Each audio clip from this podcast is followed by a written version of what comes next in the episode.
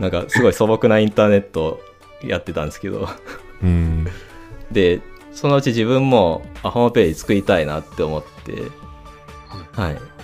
でホームページ作ろうってなったんですよ。でそその当時のホームページってどうやって作るかなんですけどままず作り方わからなくて HTML って何？みたいなか感じだったんですけど。まあそうですよね。そうなんですそうなんです皆さんこんにちは。今もあの日の生物部、シロです。今もあの日の生物部、豊です。教育をざっくばらんに語るラジオ、略していくざく。この番組は教育最前線の2人が各々の経験をもとに教育にまつわるあれこれをゆるくざっくばらんに語る番組です。本日もどうぞお付き合いください。ウェブエンジニアになったきっかけっていうのは？あとか、あとなんか昔、あはい。子供の時ってどういうところを目指してたんですか？将来の夢みたいなのっていうのは。ああそうですね。ウェブエンジニアになったきっかけはあの高校生の頃にあの初めて自分のパソコンを買ってもらって。うん。はい。そのまあなんかブラウン管みたいな巨大なモニターの やつであのハードディスクの容量も4ギガしかなかったんですけど。うん。おうん。まあ、今だと マイクロ SD の方がもう もうちょっとあるーぐらいのやつなんですけど、ね、でも当時それで30万ぐらいしたんですよね。それを父親が買ってくれて、うん、でインターネットも引いてくれたんですけど。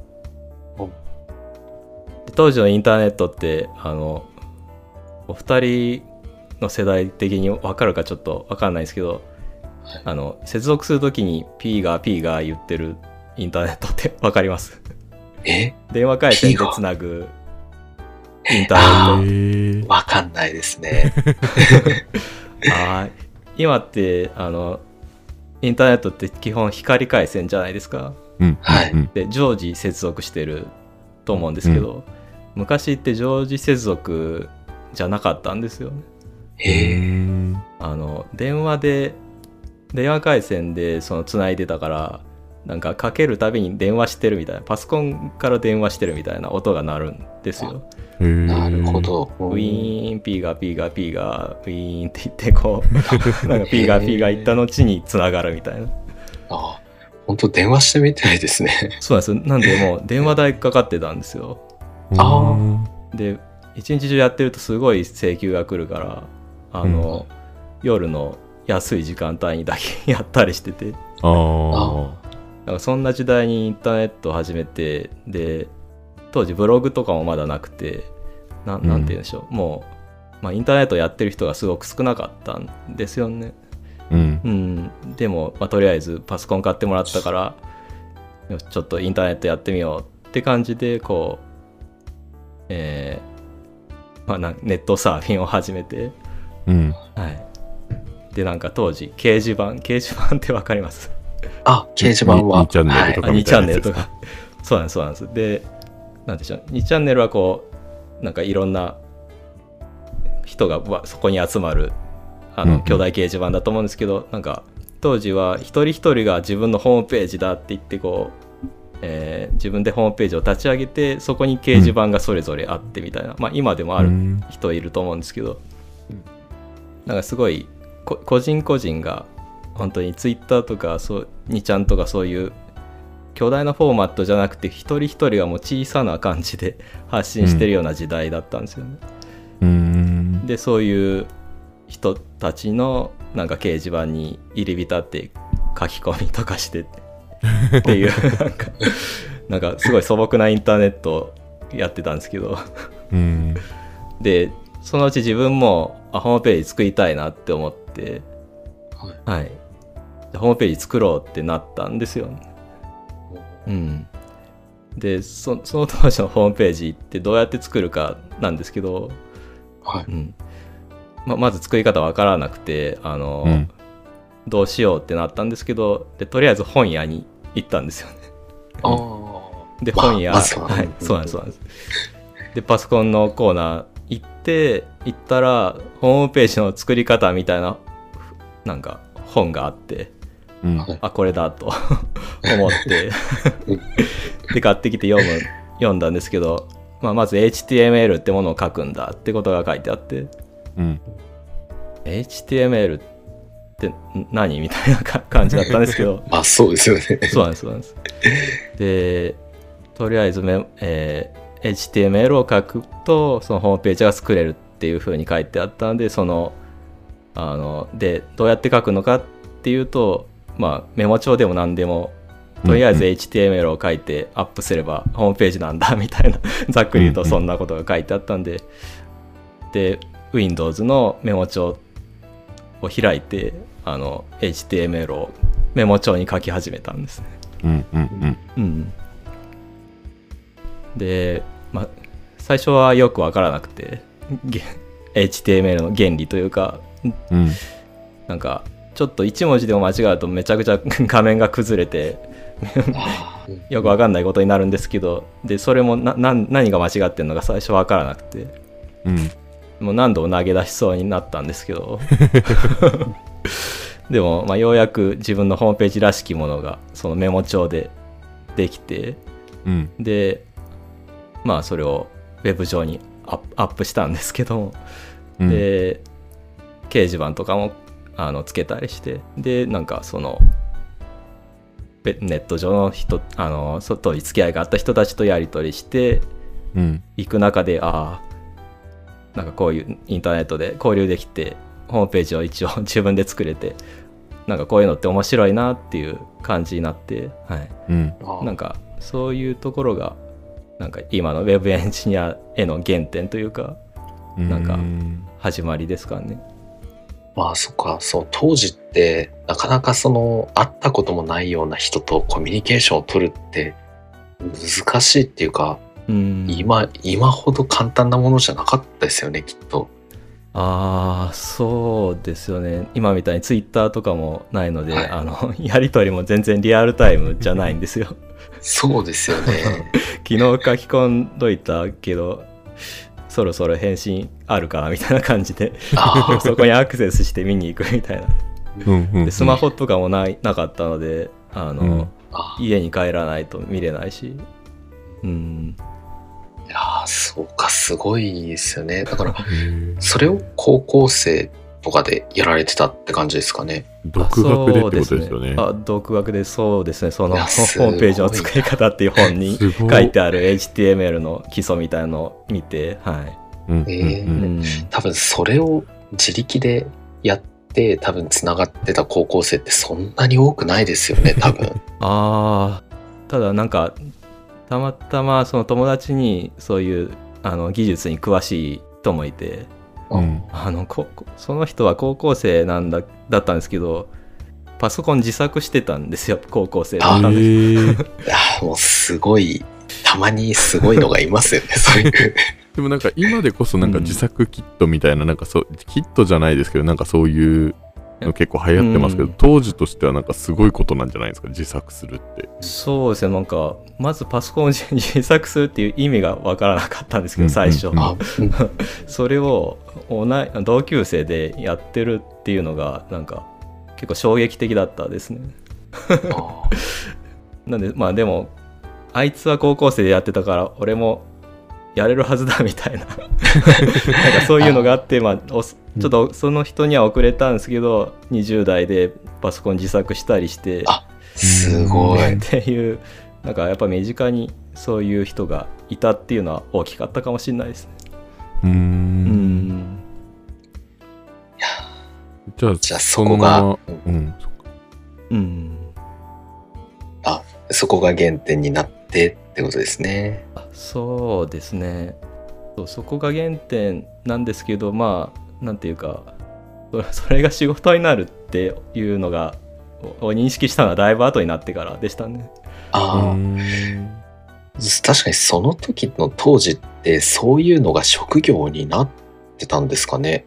そうですねままあ、なっあてたか。ななってるか。そう作っそうただ一般的じゃなかったですよね。今ほどエンジニアっていううん。なんか決まったような職業名前がついててっっていうよりはもう全般的に技術屋さんっていう感じで、そうですね。なんかうん、今だとまああのお金を生み出しているウェブサイトってたくさんあると思うんですけども当時は本当に多分一握りで、うんうんまあ、90年代の末とかだともうヤフーがヤフージャパンができたかどうかみたいな時期だったと思うんでまあなるほど。そんなに、うん一般的な認知はほぼされてなかったですよね。そうですよね。だからうんゴリッゴリのなんか工学部系出身しかなれないみたいな。うん今ほど、うん今だったらもう、ものすごいあれかもしれないですけど、結う構、んまあ、なんか広いですよね、入り口が。そのエンジニアになるための入り口は。うんそうですね。そう、それっていうと、あの、まあ、ウェブエンジニアを養成するための学校とかも、僕は、まあ、通ってはいなくて、ああの、そうなんであ、すね。そうなんですか？あ、そうなんです、そうなんです。へえあ。の高校を卒業ししてしたん？ししてからして、えー、と専門学校に行ったんですけどもはい。はい。それ、まあ、全然関係ない関係ないというか、えー、とテレビゲームを制作する技術を学ぶ学校だったんですよね。へーあーうん、でテレビゲーム制作よりも、まあ、ウェブ系の方なのかなっていう感じでこう転校したというか。うなんで、あんまり学校で学んだことは、まあ、自作ゲームを作るときにちょっと 役に立ってるかもしれないんですけど。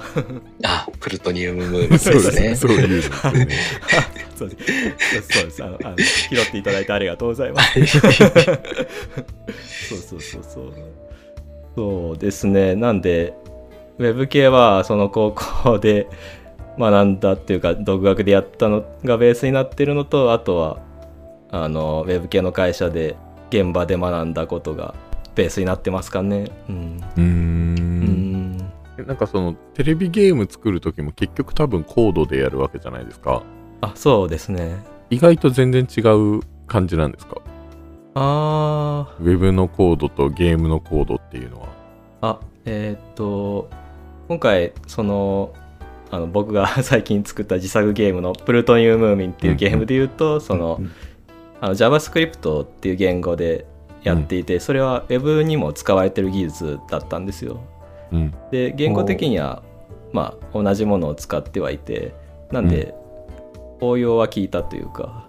うんなんですけどまあ全然全く Web 系と関係ない言語を使って作られてるゲームもあって、うん。うん、そういうエンジニアの方もいるんですけどもでもプログラミングの考え方ってそのどの言語でも実はあのそんなには変わらないっていうか、うん。うん、その文法が違うだけで、うん。あのやれることとかそのこうアルゴリズムとかは結構共通なのでその1個言語を理解していれば、まあ、他にも応用は効くみたいな、うん。そういうところはありますね。なんかそれよく聞きますね。なんか言語1個知っておけばプログラミングができるから、うん、なんかななんですかねな。何ができるようになるかを知っているじゃないですけど、なんかうん例えば今何か自分がやろうと思った時に、うん、できるかどうかのが概念がないんですよね。多分そもそも それが。あだからなんかこういうことができるっていうのを知っておけば、なんかその、結局今の時代、例えばそのね、それこそホームページで調べて、で、ヒットしたやつでやってみてみたいなのができると思うんですけど、あはいはいなんかそういうのを知っていることの強さみたいな感じなんですかね。一つの言語を知ってるっていうのは。ああそうですね。やっぱり一個ですね。そうですね。一個知ってるのと知らないのとではやっぱり違うのでまずこれからウェブエンジニアを目指している方にはそのまずは一個何かしらやってみるっていうか身につけてみるとどんどんそれはいろんなことに応用が効くのかなっていう、はい。ふうに思いますね。うんじゃあ正直どの言語を学ぶかそんなに重要じゃないってことなんですね。あーそうですね応用っていう意味ではそうなんですけどなんていうかそ そのこう実実務的な話をするとあの、うん。ここの言語流行ってるみたいのはあるんですよね。うん、例えば東京でこの、まあ、Ruby っていう言語が流行ってるから、まあ、とりあえず Ruby を覚えればあの仕事もらいやすいみたいな。そそういうのはまた別軸であって。うんうん。まあそうですね。まあなんかすごく選ぶのに時間がかかるっていうか迷っちゃうようだったらもう何でもいいからやってみてほしいっていうのはあるんですけどもまあ腰を据えて何か選べる 時間があるならなんかそういう全体を案件数とかを見てうん。まあ選ぶのがいいかもしれないですね。うん、そうですね。やっぱり言語によってはなんかあのあんまり人気ない言語 ととかもあるんですよ。これ今からやってもなみたいな。うん。うん。それもさっきの何ていうんですかそのこっちの言語に切り替えませんかみたいな提案もす顧客にするっていうことですよね。あー。場合によっては。そうですね。クライアントがそのどの言語でこのサイトができてるっていうことを理解してることはあんまり多くはないのであのそういう言い方にはならないんですけどまあうんうん。こういうこっちのシステムに変えましょうみたいな。で、うん。実は言語はか切り替わってるみたいなうん。パターンはありますね。うん。うん。なんか独学でやったっていうのはちょっとすごい新鮮でした。なんかもうそれこそ本当に工学部に行ってとかなんか。最近結構はや流行ってるじゃないですけどさ最近結構あります？なんか新しい学部も結構新設されていていろんな大学で、はいはいなんか情報系の学部？うんっ。ていうところなのかなって思ってたんですけどそういうことではなかったんですねそうですね。そもそもなんですけど、僕、文系なんですよね。えー、意外な。ど土文系で。あの、そうなんですよ。数学とかめちゃくちゃ苦手なんですよね。あの、シロさん、数学を教えられてるっていう風に聞いてたので、そう、シロさんの前で これを言うのはお恥ずかしいんですけど、まあ結構壊滅的な点数しか取ったことがなくて、学校でも。えー、あの、え豊さんも育作ではい。あんまり勉強いや、でうん、してなかったって話を聞いて、はいあのめちゃくちゃ共感してました。う んそうなんですね。へえじゃあもう本当に完全に独学というかでもそうすると結構就職活動とか厳しくなかったんですか？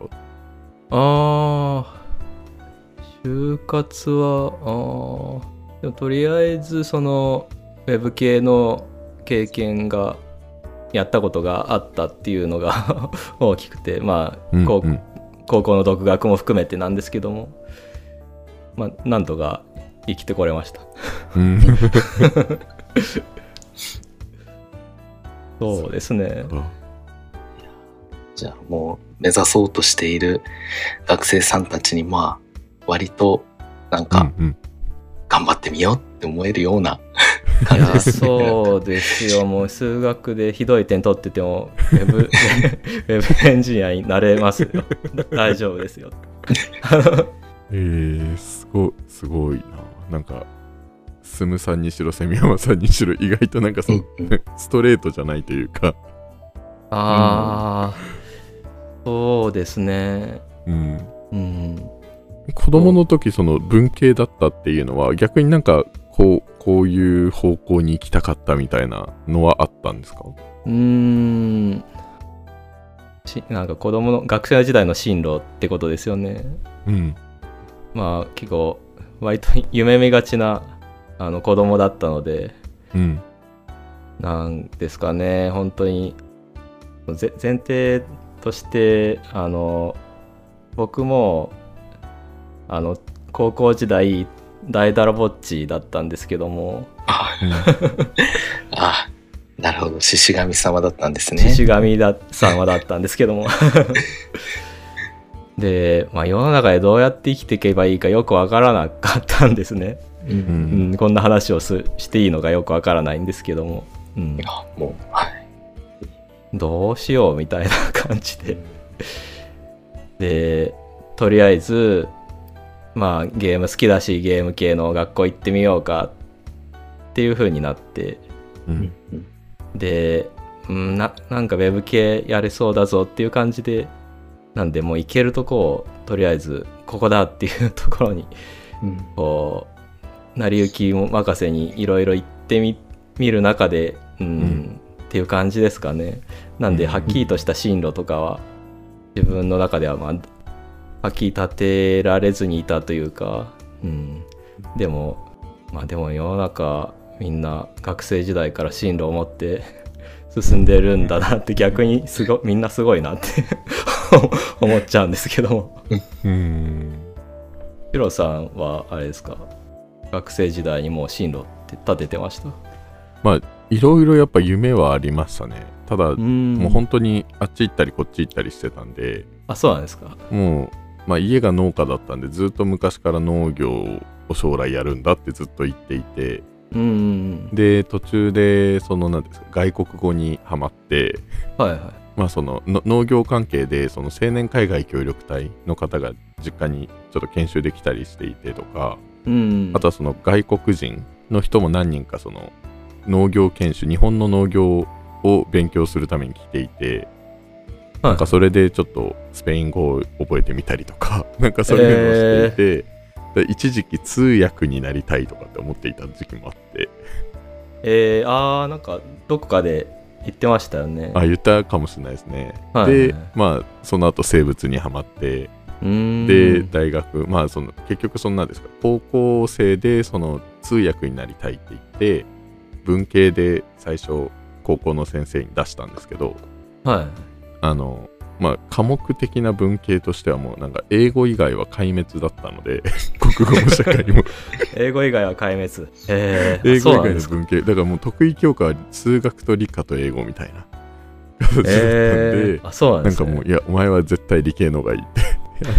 通訳だったら理系からもいけるから英語系だったら理系からもいけるからそっちから行った方がいいって言われてうーん。文系で出したのにあのいろいろ面談されて理系になり、まあ、そこで結局生物にはまって、まあ、生物方面に行ってっていう感じですね。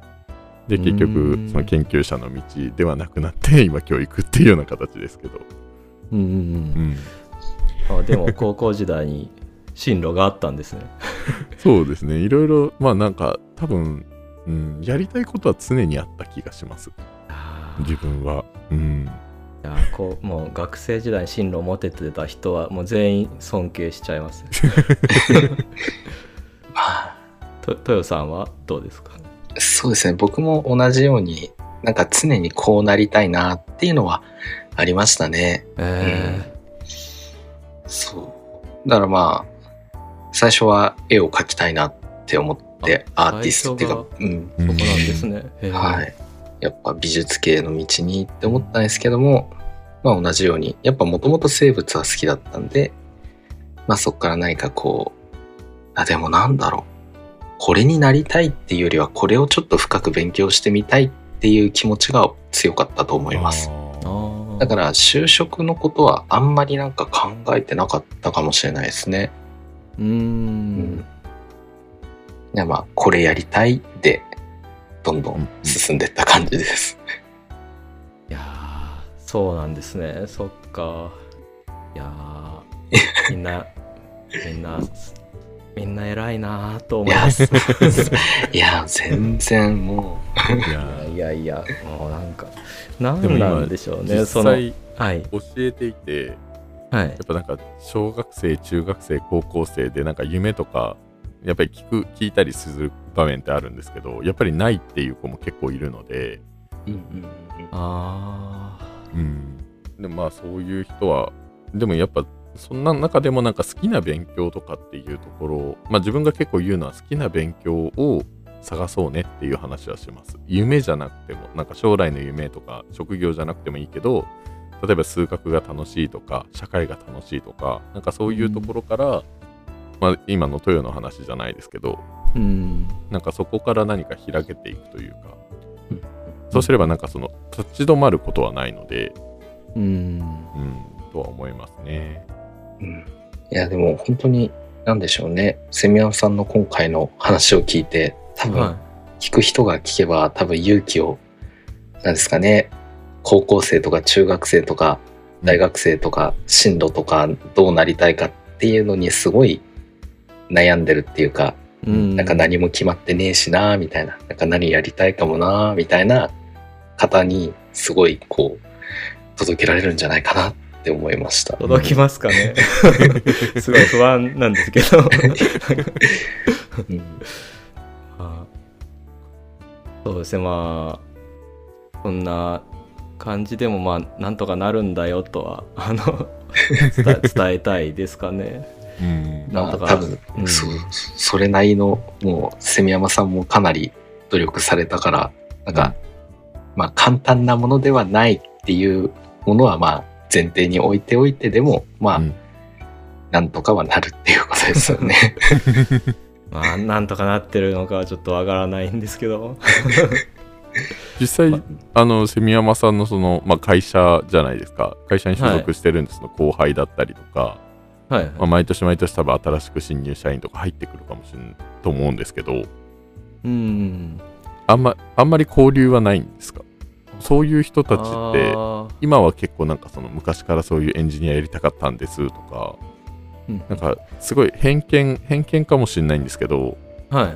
すいませんあのウェブエンジニアっていう仕事をバカにしてるとかそういう気持ちは全くないんですけどはい。なんかあのウェブをやりたいなっていう子っていあんまりいない気がするんですよね子供の時に。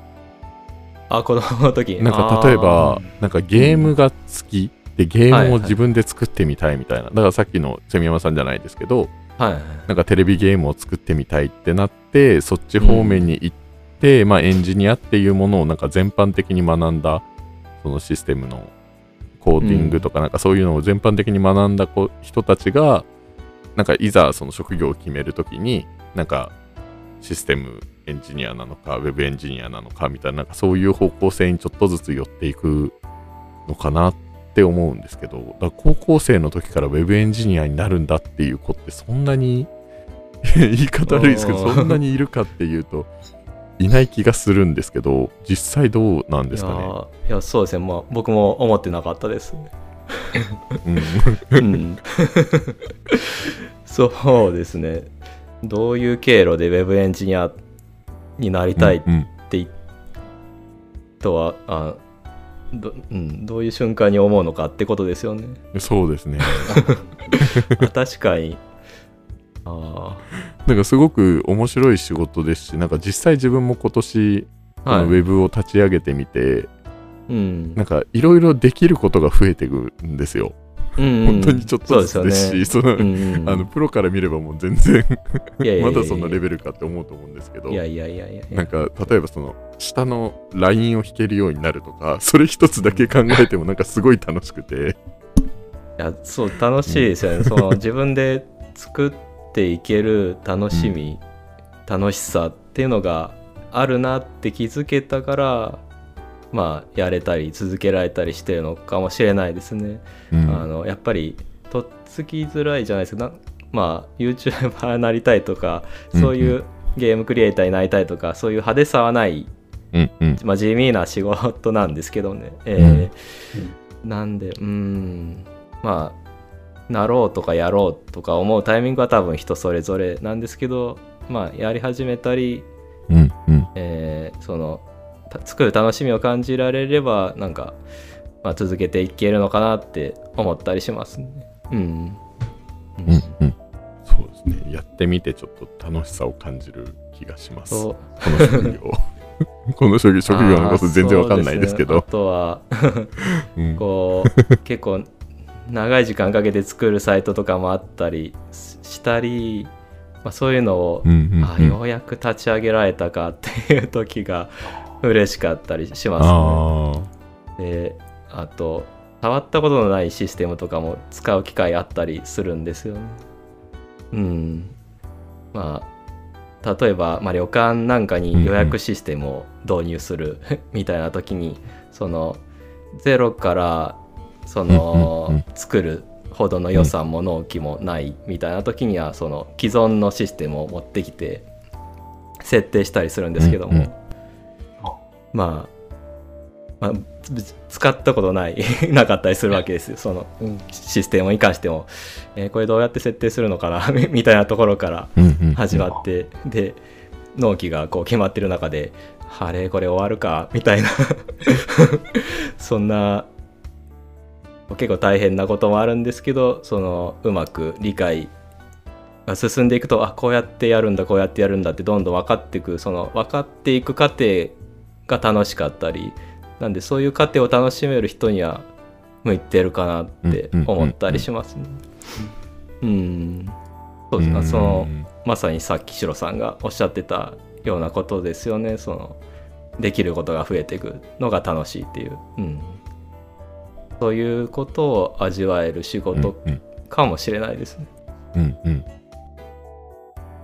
はい。あのまあちょっといろいろウェブエンジニアってそんなんつっていうかもうセミヤマさんが別にそういう専門の大学とか専門学校とか出てるわけじゃないんだっていうのもなんか独学でやったやつが仕事になってるんだっていうのがやっぱ新鮮だったなと思うので今の子供たち今実際将来に向けて頑張ってる子たちに向けて何かセミヤマさんの方から一言メッセージいただければと思います。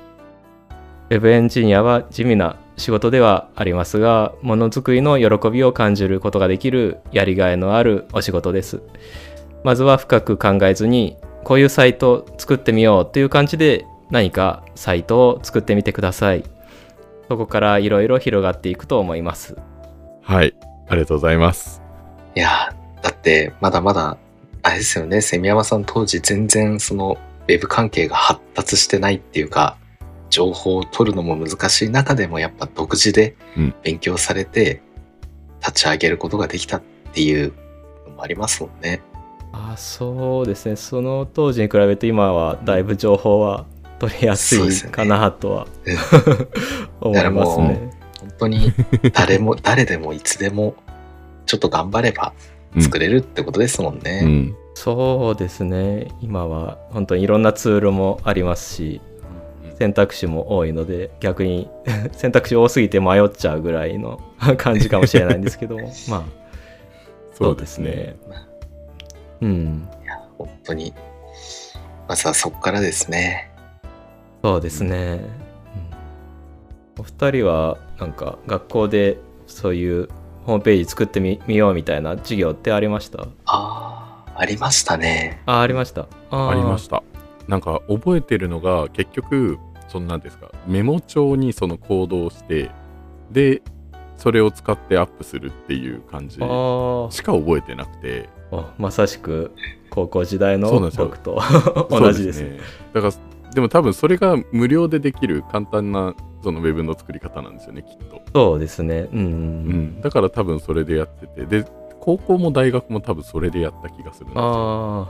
うん。なので結局そんなんですか？言われた通りに打ち込んで、うん、でアップしてみたいな形なんでなんか自分で試してこれやってみようみたいなのはやっぱりななかったというかあなんか何をしてるのかがわからないまんまやらさやらされてたって言い方もあれですけあど、はいはいはい。うん、っていう感じでしたうね。ん。うん。いやももう僕は作ったってことぐらいしか覚えてなくてどう作ったのかを全く覚えてないですね。ああ そうですよね。うんそっからなんか、うん、自分でやっぱなんかやらされてる勉強より自分からやる勉強の方が大事なのはもう今になってすごく思うので、うん。うん、なんかその結局そのね学校側でや学校でやるそのウェブページ作ってみようでメモ帳でやってみるっていうのもそうなんですけど、うん。そこになんか自分なりのなんかアレンジというかなんかこういうことやってみようかなって思ってそれをちょっとやってみると楽しさってすごい広がっていくかもしれないですね。ああそうですね、うん、やっぱ自分でいろいろ試せる環境があったっていうのがうん結構ラッキーだったなとは思いますね。うん、うん。あとはなんか最近よく仕事の意味とか価値とかについて考えたりするんですけどもまあ、うん。何のためにやってるかみたいなことをうん原点に立ち返ってというか。で、まあ、そういう、まあ、誰か、まあ、作ってほしい、まあ、クライアントとかお客さんのにできないことを、まあ、代わりにやってあげる、あげられる仕事なんだなっていうふうにうん。思っていて、まあ、やりたいことがある。例えば集客したいとかうん。会社を PR したいっていうやりたいことがあるけどどうしたらいいかわからないしそのサイトを作りたいって思ってもまあ、作れ作れないうんっていうジレンマを抱えた人の代わりになってあげるというかなんかそれがそういう仕事なんだなっていうふうにうんうん思ったりしますね。うん。なんかそういう相手のやりたいことを肩代わりしてあげられたりやお役に立てたりしたっていう時にすごくああやっててよかったなっていうふうに思ったりしますね。うん。そうですね。そうですね。はい。じゃあ最後に何かセミヤマさんのやっている活動あのセミラジオセミブログ等ちょっとぜひ紹介できたらと思いますのではい。はいありがとうございます。そう、あの、生き物とサブカルのポッドキャスト、えーセミラジオというのをやっていまして、まあ、えーまあ、毎回やる内容がバラバラな、もう結構カオスなポッドキャスト なんですけども、大黒様のルーツの話をやったり、えー生き物の話をやったり、ゴジラ対ヘドラの話をやったり、まあ自分でも次に何をやるのかわからないという、えーポッドキャストなんですけども、まあ、えー結構うんなかなか他では聞けないというかマニアックな題材を、えー取り上げることが多かったりするのでそういうマニアックなネタが好きな人にはうん。楽しんでもらえるかなと思っています。はい、うんぜひ聞いていただけると嬉しいです。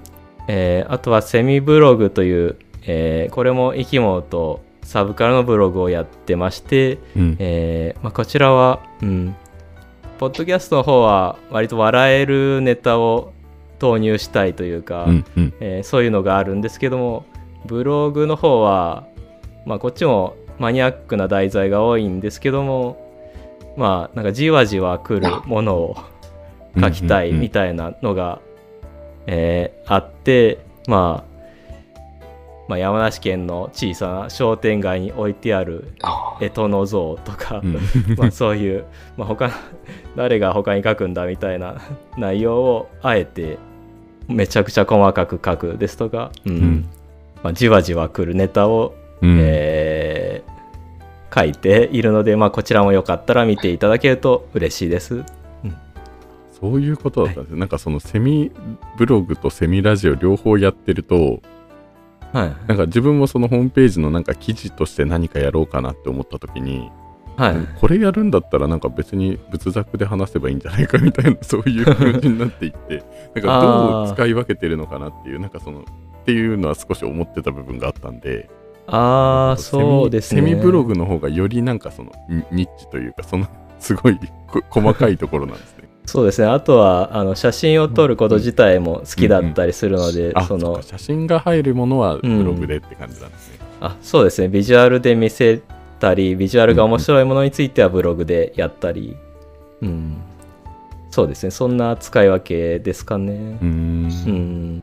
まはい。あでもラジオあポッドキャスト始めてから、まあ、ブログの更新頻度は ちょっと減ってはいるんですけど、まあ、まあ以前は全てもうあらゆる発信をブログでやってたのでうんうんまあ2日に1回以上のペースで更新はしてたんですけど、まあ、ポッド ポッドキャスト始めてから、まあ、自分の中ではそっちがメインにはなったので、うんうんっていうのはありますね。うん、はい、じゃあぜひ皆さんセミブログとセミラジオの方もよろしくお願いしま聞いてくだす。さい。よろしくお願いします。では今回の、えー、とイクザク第2回のゲスト会は、えーセミブログセミラジオやってらっしゃる、えーセミヤマさんでした。ありがとうございましたどうもありがとうございました。ありがとうございました。